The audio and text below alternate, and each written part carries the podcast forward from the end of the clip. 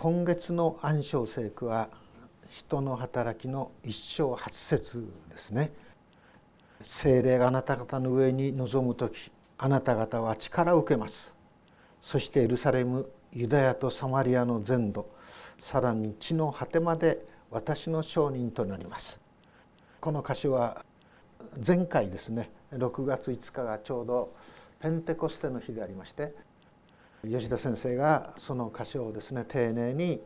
いろいろなところを引用しながら「精霊降臨の意味」と題して教えていただきました。で今日はですね皆様とご一緒にイエス様が精霊をどのようにお呼びになっているかというともう一人の助け主と呼んでいるんですね。でその箇所からですねそのもう一人の助け主である精霊のお働きそしてまたもう一人の助け主とイエス様がおっしゃられるその中にはですねイエス様ご自身も助け主だということですね。ですからイエス様の助け主としてのお働きそしてまた精霊のですね助け主としてのお働きそれらをですねご一緒にあの学んでいきたいと思います。でこのヨハネの福音書大変特色といいましょうかあるところでありまして特にイエス様の最後の晩餐ですね最後の日のお過ごしになった時のですね事柄何をなさったのかでどういう教えをしたのかどういう祈りをしたのかがですね本当に詳しく詳しくこの13章から14章15章16章17章また18章に至るまでですね書かれてあるわけなんですね。ですから費用的な人はですね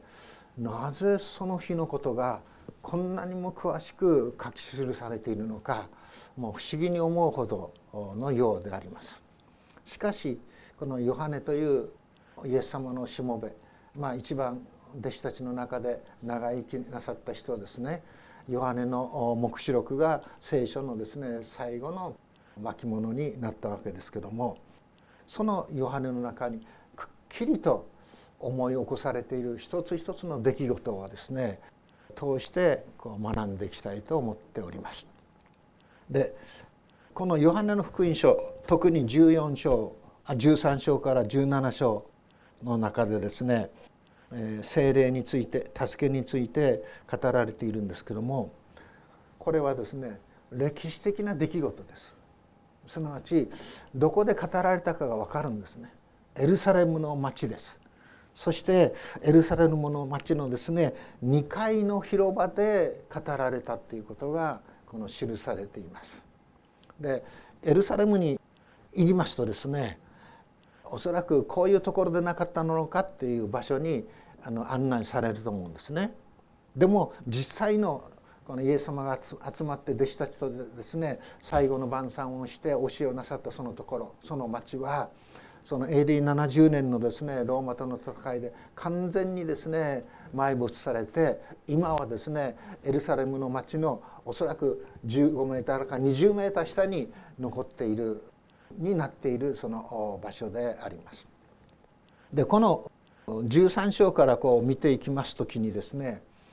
まずイエス様はどういうことをなさったかと言いますと自分の時が来られたの自分の時それはどういう時かというとこの世を去る時が来たということですね。この世を去る時が来たのを知られたイエス様はその愛を残すところなくお弟子たちに示されたっていうんですね。で13章の一節のところを見ますとですねその時すなわちイエス様がこの地上での生涯を終えてこの地上で救い主として贖い主としてなさなければならないことを終えて父の身元に行かれる時すなわち父なる神の身元に立たれる時にこれらのことをイエス様はなさいましたっていうことなんですね。でその中の一つとしてヨハネが書き記しているのがこのイエス様がお弟子たちの足を洗ったということです。その洗った姿がですね詳しく出ていますね。たらいを持ってきてそこにご自分で水を入れてそしてタオルを持って手ぬぐいを持ってですねお弟子たち一人一人の足をですねきれいに洗っていったでどういうことが起こったかというとペテロというところに来た時ですねペテロはですねそんなもったいないことやらないでください。私こそ足を洗わなければならないんです。イエス様のね。そうするとイエス様はこういうんですね。私があなたの足を洗わなければあなたと私とは何の関係もないよって言うんですね。それを聞いたペテロは慌ててですね。それでは足だけでなく頭も洗ってくださいとペテロらしい反応の仕方ですよね。でもイエス様はですねいや足を洗えばいいんだよっていうことを話されるんです。そしてさらにお弟子たちにですね師であり先生である私があなた方の足を洗ったんだからあなた方も互いに足を洗いに合いなさいって言うんですね。お弟子たちにですねお互いにですね喧嘩をしてお互いに足の引っ張り合いをしているようなことがあってはなりません。むしろ互いに足を洗い合いなさい。むしろ互いにですねあの人の欠けたところがあるならば黙ってあなたが埋めてあげなさいあの人のこういう失敗があるならば隠れてその人の失敗を償ってあげるようなそういう行為をしなさいということのようだと思うんですね。でそういうことをこうなさいましたイエス様。そして最後の晩餐をいただくわけですよね。で最後の晩餐を通していわゆる今日礼拝の中で生産式をしますけども生産の儀式をイエス様が定めていくということになります。でその13章からずっと14章15章を見てきた時にですねイエス様の感情がですね現れていることがあるんですね。霊の激動を感じたっていうんですね。本当にイエス様ご自身内側からですね促されるようなそういう感情を持たれたことがありますということ。そしてさらにイエス様はですねお弟子たちに向かってね心を騒がせてはいけませんって言ってます。一度ならず二度までも。心を騒がせてはならないんだって。私が去っていきますけども私が去っていくところそれは父なる神のところであってそしてそこで私はあなた方のために住まいを用意するんですそして用意ができたらまたあなた方を迎えに行きますからねというようなことも話すんですね。ですから私が去っていくということをイエス様がはっきりとおっしゃってますからその弟子たちはですね容易ならぬことが起こっているということを理解すると思うんですよね。そしてそういう中で弟子たちはですねやはり大切な自分が知りたいと思っている質問をするんです。3つの質問が出てきます13章の後半から14章にかけてそのまず第一の質問はペテロが言いますね「主よどこに行くんですか?」って言うんです。ね、どこに行くんですかペテロはですねまだこの時点でイエス様がこの地上の生涯を終えるとはですね思ってもいなかったようですね。父なる神の身元に帰るとイエス様はしっきりと言っているんですけどもおそらく上の空であったのかもしれません。どこに行くんですかって言うんです。これ大切ですね。人間の一番知りたいことは私たち一人一人がですよ。どこから来てどのように歩いてどこに行くのか。これは全ての人にとって知りたい真理ですよね。どこに行くのか。それがペテロにとっては自分の仕えてきたイエス様ですから。イエス様がどこに行くのか分からなければ自分もイエス様についていくことができないっていうことでしょ。でもイエス様はここで大変不思議なことを言いますね。私の行くところにあなたはついてくることができません。しかし後にはついてきますというようなことを言います。すなわちイエス様はこれから捕らえられて裁きを受けてそして十字架の刑にされかけられて悲しみ苦しみを受けるんでしょ？そして葬られるんでしょ？迫害を受けるんでしょ？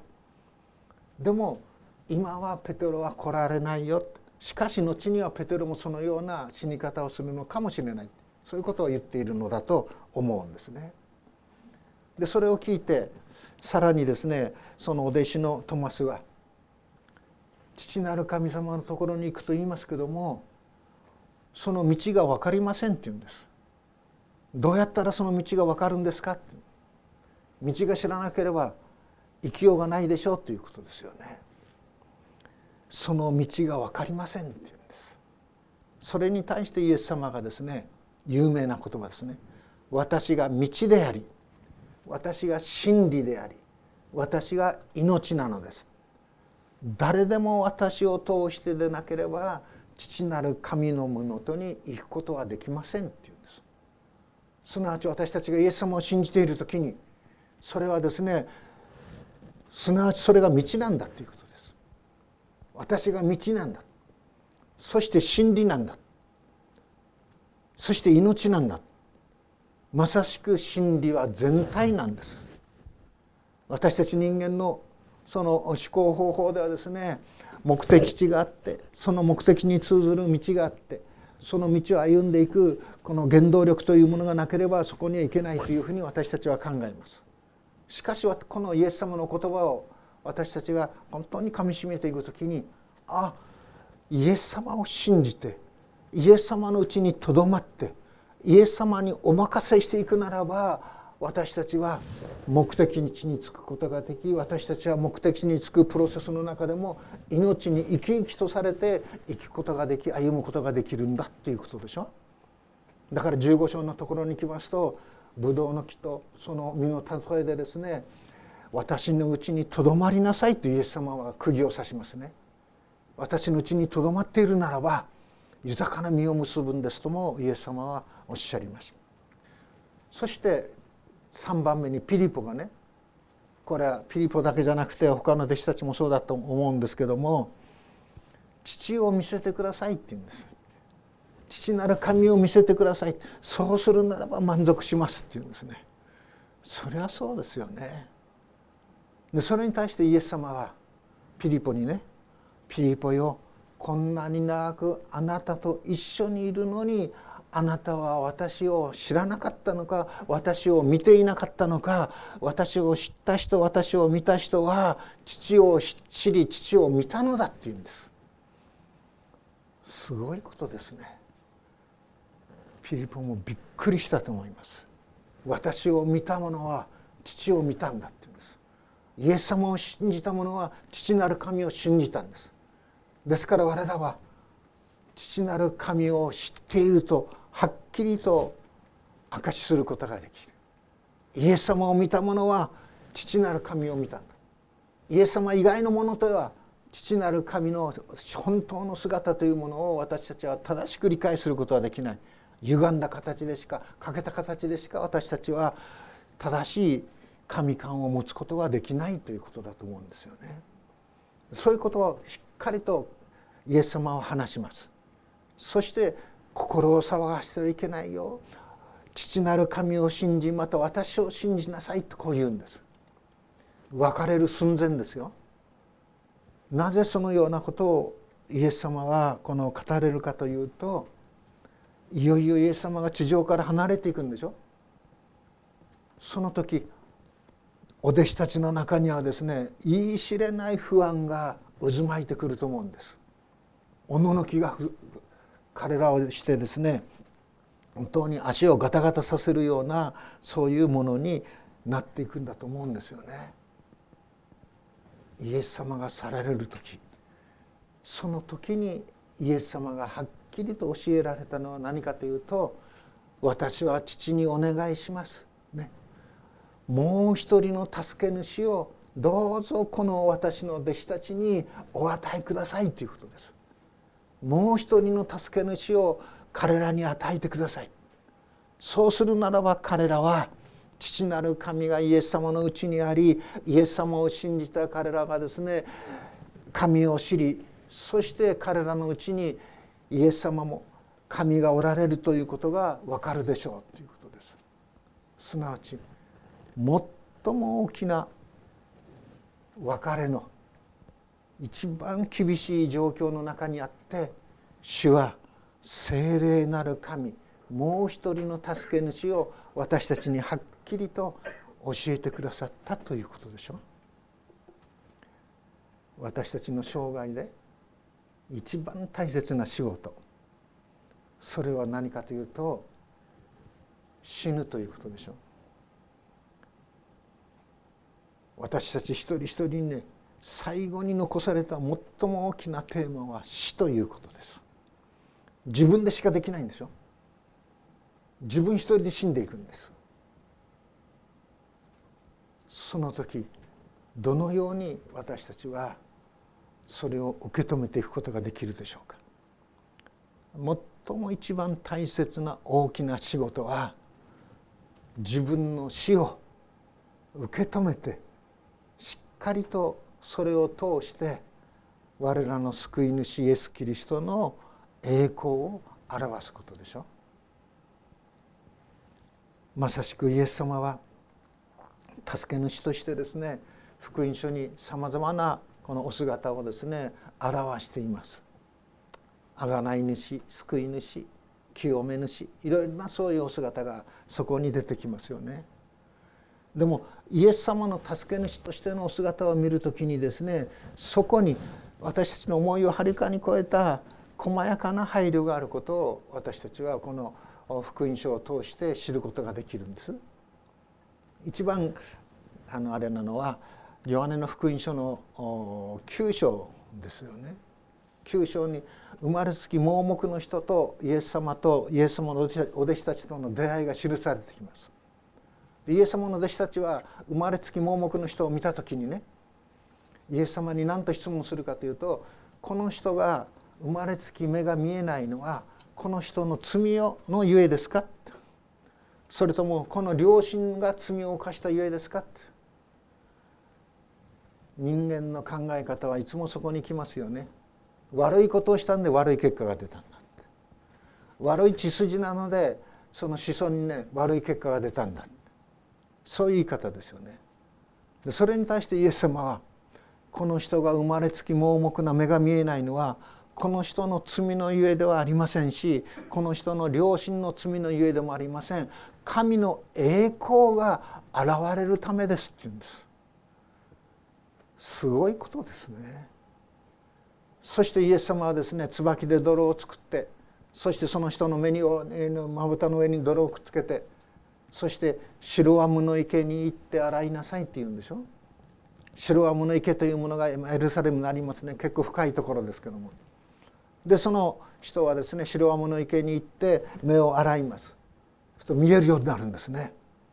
それがエルサレムの町には一大ですねセンセーショナルな出来事になっていくわけです。ある人はですね目が見えているけどもこの人はですね目の見えない生まれつき目の見えない人に似ているだけの人じゃないかといや違う生まれつき目の見えない人がですね見えるようになったんだっていうようなことを言います。でそういうことが噂と噂噂を呼んでそしてパリサイ人たちが出てくるわけですね。とパリサイ人たちは立法をですね守らないイエス様が癒されたのは安息日なんです。安息日というのはですね仕事をしちゃいかんということなんですお医者さんがですね安息日にですね医療行為をしたらは安息日立法違反ということなんですよね。でそれでイエスはね安息日を破っている。守らない。けしからん。ということになってしまったわけですね。ですからその人はいろいろな質問を全面受けるんです。パリサイ人たちからも。でもその人はっきりと言うんですね。生まれつき目の見えない人の目を開かせてあげることは罪人にはできません。どうしてあの人が罪人でしょうか。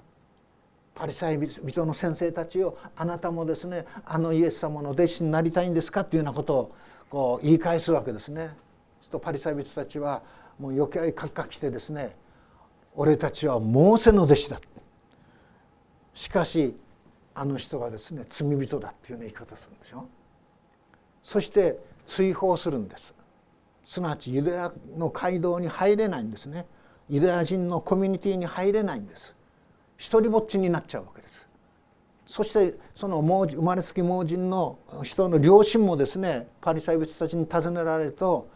あれはもう大人だからね。あれに聞いてくれっていうふうに突き放して言い方するんです。いや私の息子はですねあの不思議な人が来てくださってそして椿で泥を塗ってくださって目に塗りつけてそして白は物池へ行って洗いなさいと言われたのでその通りにすると目が見えるようになったのですと両親は自分の息子を癒してくださったイエス様をしっかりと証しすることから逃げるんです。自分たちも胸八分にされたくないですから一人ぼっちでしょその文字は。そうするとイエス様はですねどうしたかというとその人を探し出すんです。エルサレムの町で。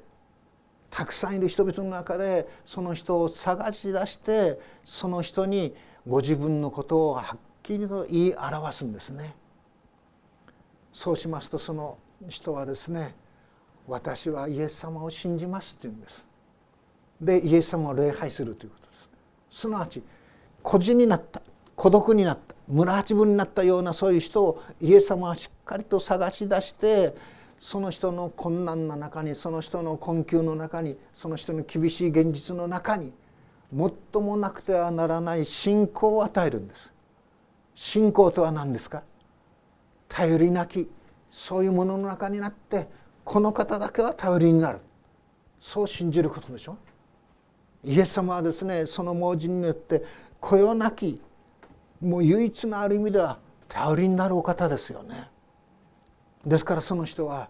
「はい死を信じます」と言ってイエス様を信じるんでしょ。試練の中で困難の中で私たちをしっかり支えるのはそれはイエスをキリストと信じていく信仰です。その信仰をイエス様は与えますね。助け主としての一つの姿です。そしてさらに不思議なことはイエス様が捕らえられたその時にイエス様はですねどういうことをその自分を捕らえに来た人たちに言うかというと自分の弟子たちに対してですねこういうものこの者たちを晒してくださいって言うんです。ペテロもヨハネのヤコブもみんな逃げていくわけですね。ですから別の視点で言うならばペテロなどはですねたとえイエス様と一緒ならば殺されるようなことがあったとしても厳しい状況に接するようなことがあったとしても私は決して死を離れませんとなんて言うんですけどももうイエス様を知らないとその日のうちにですね3度も言ってしまうんでしょ？マルコナズはですねイエス様の後ついていくんですけどもあれもあの弟子だと言われるとですねその上着を抜けて裸で逃げていってしまうというようなことです。すなわち弟子たちはイエス様が捕らえられたその晩その夜ですねちりぢりに去っていくんです。ちりぢりに逃げていくんです。なんと情けない状況か。本当の友は困った時の友だって言うでしょ。一番イエス様が危険な時に孤独に裁判に立たされるその時にもう生涯かけてイエス様に近づいてきた者従ってきた者はみんな逃げていってしまうんです。でもイエス様は責めないんですよね。責めないどころか何と言ってるかというと私だけが囚われました。私以外のものはみんな助けられました。それはイエス様の思いだからですって言うんです。すなわち別の視点で言うならば弟子たちの情けない本当に惨めなそういう姿も主の目から見るならばそれらを通して彼らの命を救う主の深い深いご配慮だったということです。私たちも自分の人生を振り返ってみてね。なぜあの時ああいうことをしたのか。なぜこんなことをしてしまったのか。そういうですね思いがいくつかいくつかはあると思うんです。あれがなければよかったのに。そうすればもっと幸せだったのにそういう思いがいくつかあるかと思うでもそういうものを全部イエス様が抱え込んで今ある私たちを支えておられるんでしょう助け主イエス様の姿というものは本当に人間の思いをはるかに超えた愛の配慮のお姿ですよね。そのイエス様が世を去る時にやはり一番心に残ることは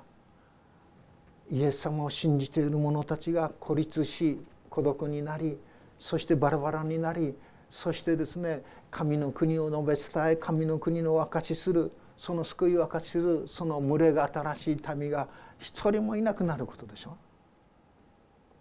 そういう中にあってイエス様はもう一人の助け主を父にですね私はお願いするんだって言うんです。助け主。脚中にですねパラクレートスと書いてありますね。このギリシャ語のパラクレートス。これはパラクレオというですね動詞から派生した言葉なんですけどもどういう意味かというと呼べばすぐ来てくださるお方っていうことです。呼べば来るんです。そばに立っていてくださるんです。援護者なんです。私たちの弁護者弁護してくださる方なんです。私たちと常にですね本当に寄り添ってくださるお方なんです。よく今寄り添うということが言われるでしょ。一番私たちを分かってそして私たちのそばにいて寄り添って私たちにですね助言を与える。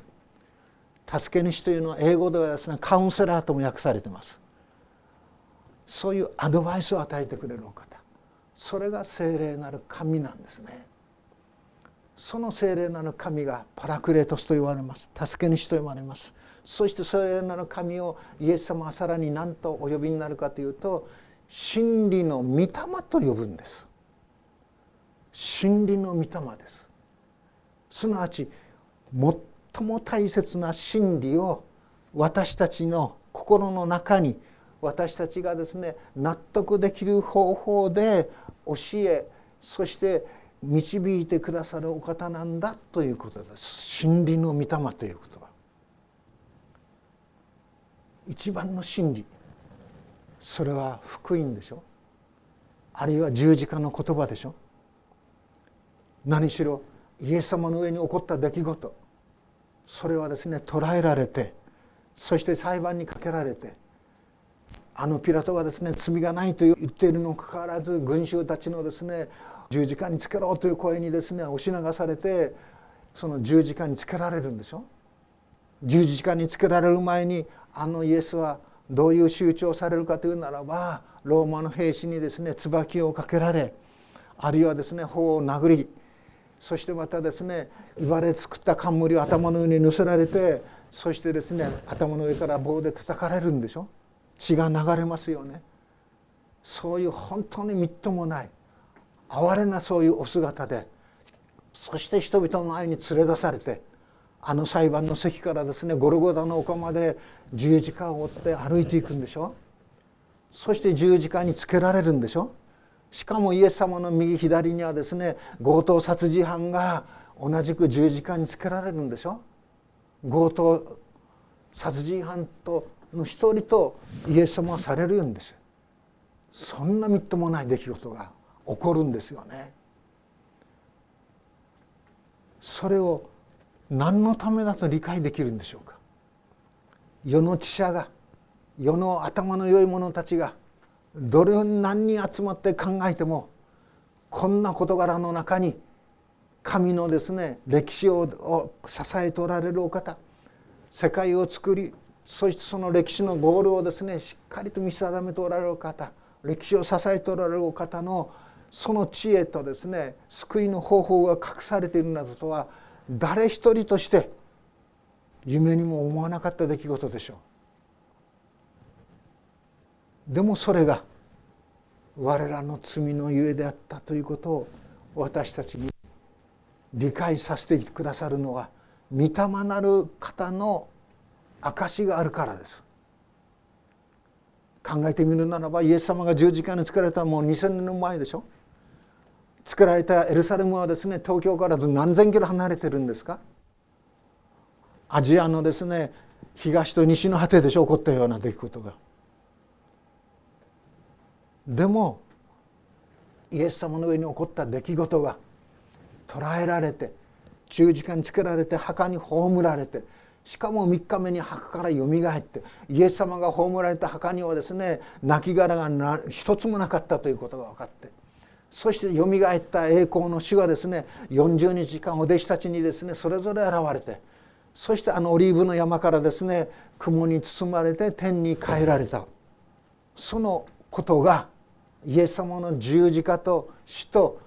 復活とそして焦点それが私たちの救いのためになくてならない神の御業であったということを誰が精霊の証なしに理解することができますか？理解不可能ですよね。でもイエス様は助け主を送る。その助け主は真理の御霊だその御霊なる神が私たちの心の内側に働いてくださって証ししてくださって私たちは「はあこの方以外に救いはない」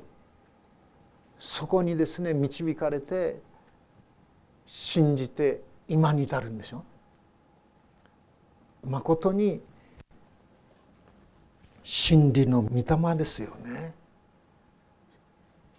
そしてそのことをねよよ分かるように具体的に教えているのが生産式です。パンを食すんでしょ。そして杯を飲むんでしょ。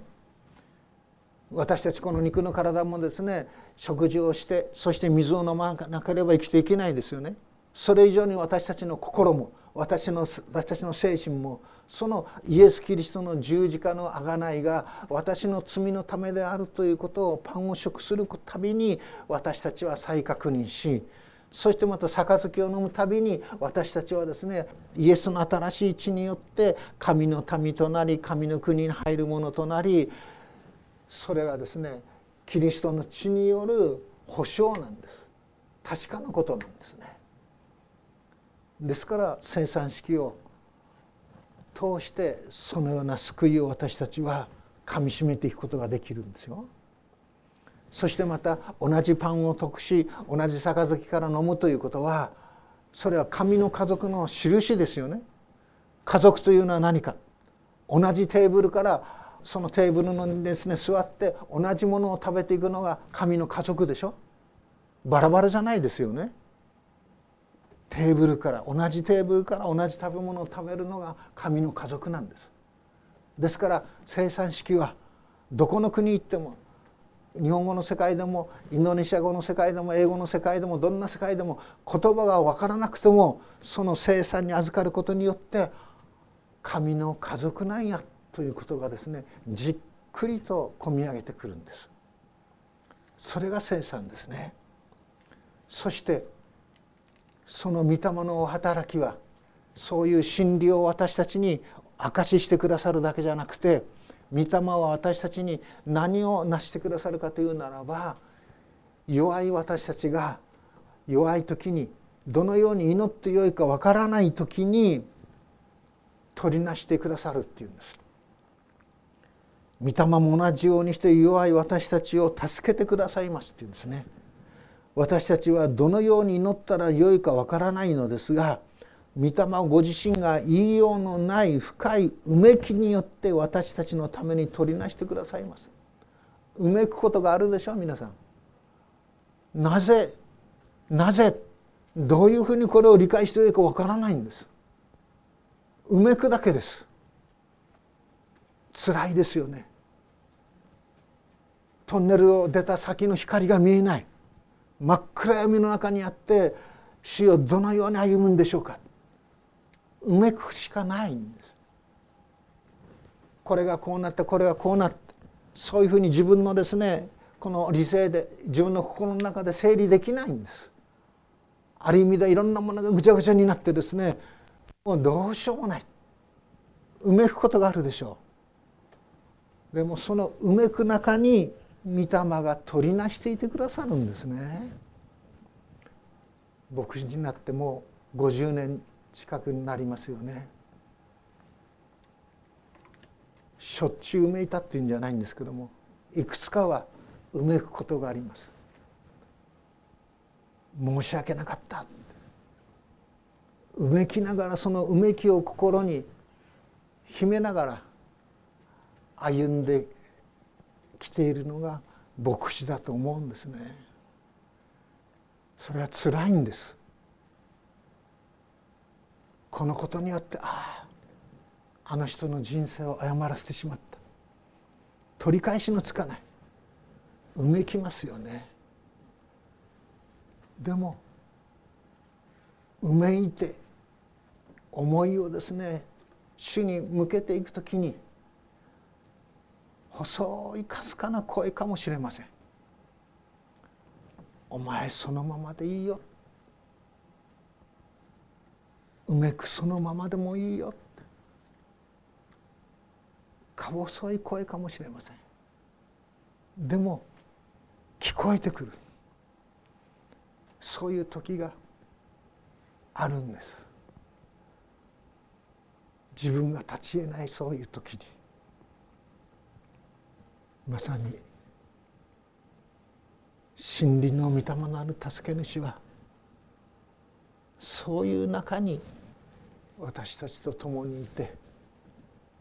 声をかけ続けていてくださるお方です。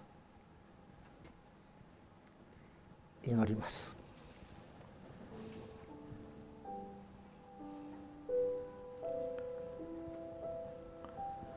天の父なる神様まことにあなたは私たちのすべてをご存知です。私たちが前に行くのも後ろに戻るのも右にそれ左にそれるのも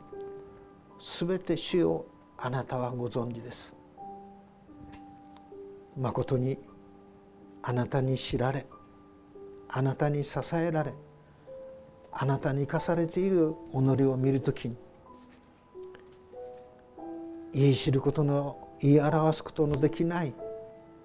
あなたのご愛を静かに覚えます。天の父なる神様私たちすべてはまだこの地上に来ております。さまざまな問題に取り囲まれながらあのことこのことに思いを巡らしながら私たちは歩んでいます。どうかそのような中に御霊なる神よあなたが我々と共にいてくださって私たちは神の霊の住まう神殿であるとおっしゃっていてくださるあなたの恵みに私たちは許りすがりたく願います。どうかしよう。どのような中にあっても主のしもべキリストイエスのその弟子であることを感謝しつつ喜びつつ歩みゆく我らとさせてくださるようにイエス・キリストの皆によって祈ります。アーメン